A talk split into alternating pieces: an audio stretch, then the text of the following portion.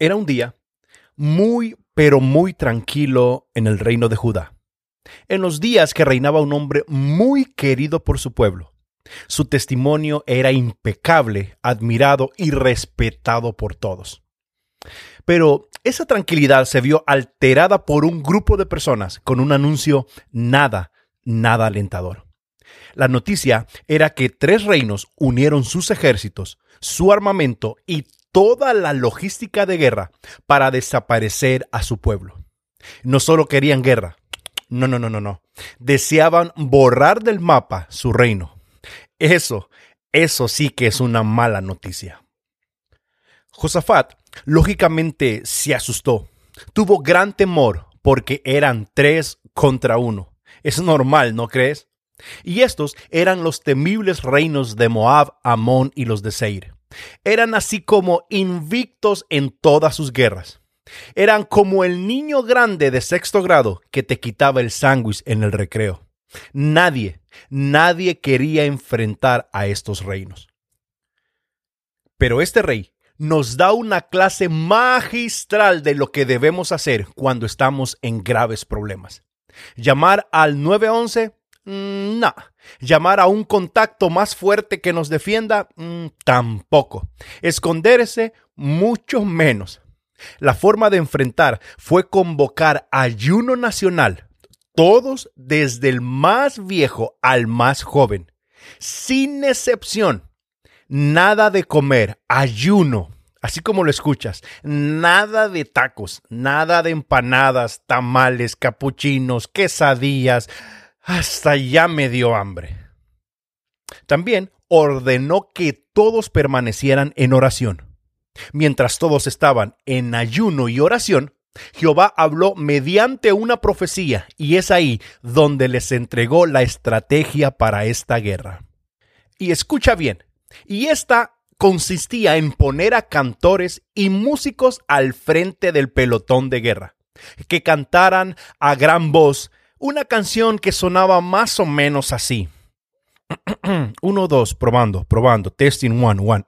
bueno, ¿están listos? Aquí voy. Y la canción decía así. Glorificada Jehová, porque su misericordia es para siempre. Amén. Es para siempre. Amén. Nada más que ellos sí la cantaban.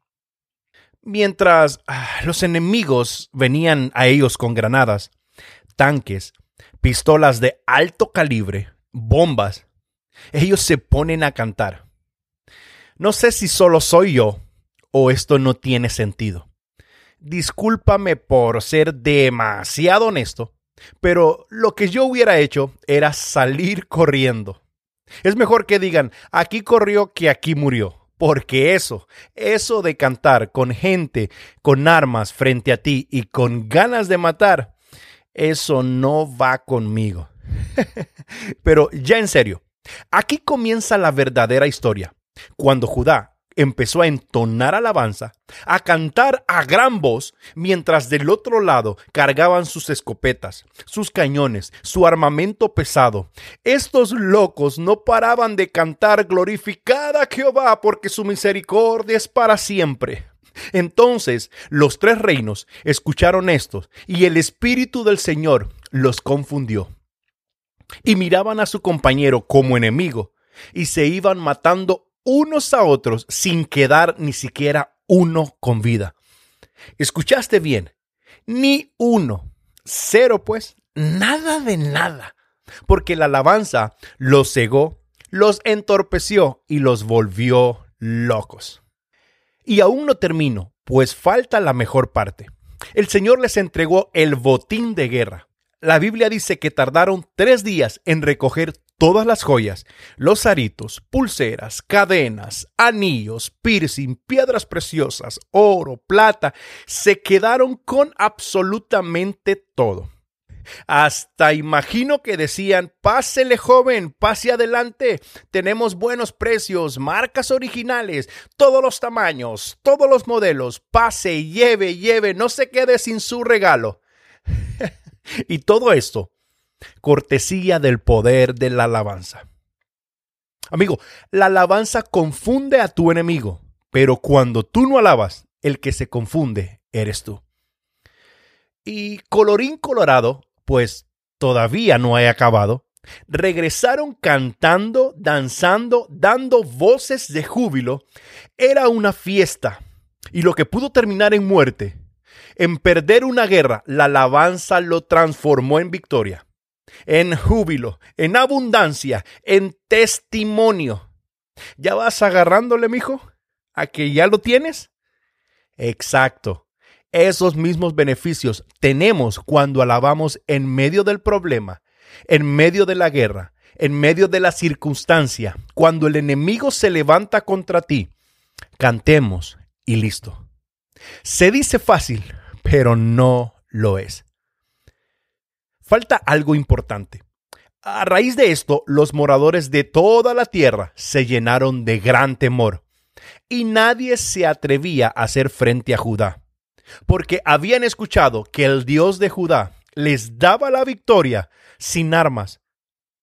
Nada más era cuestión de cantar, de alabar, de adorar y de marchar. Y eso, eso era suficiente para derrotar a sus enemigos. Hey, tú. Sí, tú. Pues sí, ¿quién más? Estoy hablando contigo, ¿no? Espero que estés ahí todavía. Te animo a que descubras el poder que hay cuando alabamos a Dios, que disfrutes todos los beneficios de adorar en medio de la prueba, porque ya viste que eso asegura nuestra victoria. ¿No me crees? En serio, ¿no me crees todavía? Ok, está bien. Si no me crees a mí, pues crea la palabra de Dios. Esto lo puedes encontrar en el libro de Segunda de Crónicas, capítulo 20 y te vas a dar cuenta que no, que no te estoy mintiendo. No me molesta que no creas en mí, porque yo sí creo en ti. Y creo que te vas a suscribir a este canal de podcast y me vas a dar las cinco estrellitas en Apple Podcast. Déjame una reseña y una valoración. Anda, no te cuesta nada, amigo. Y, eso me va a ayudar muchísimo. Dale follow en Spotify y en Google Podcast aunque todavía no ha caído nada, te dejaré el enlace de PayPal por si te gustaría bendecir este podcast. Te saluda tu amigo Mario Castellanos. Bendiciones. Chao.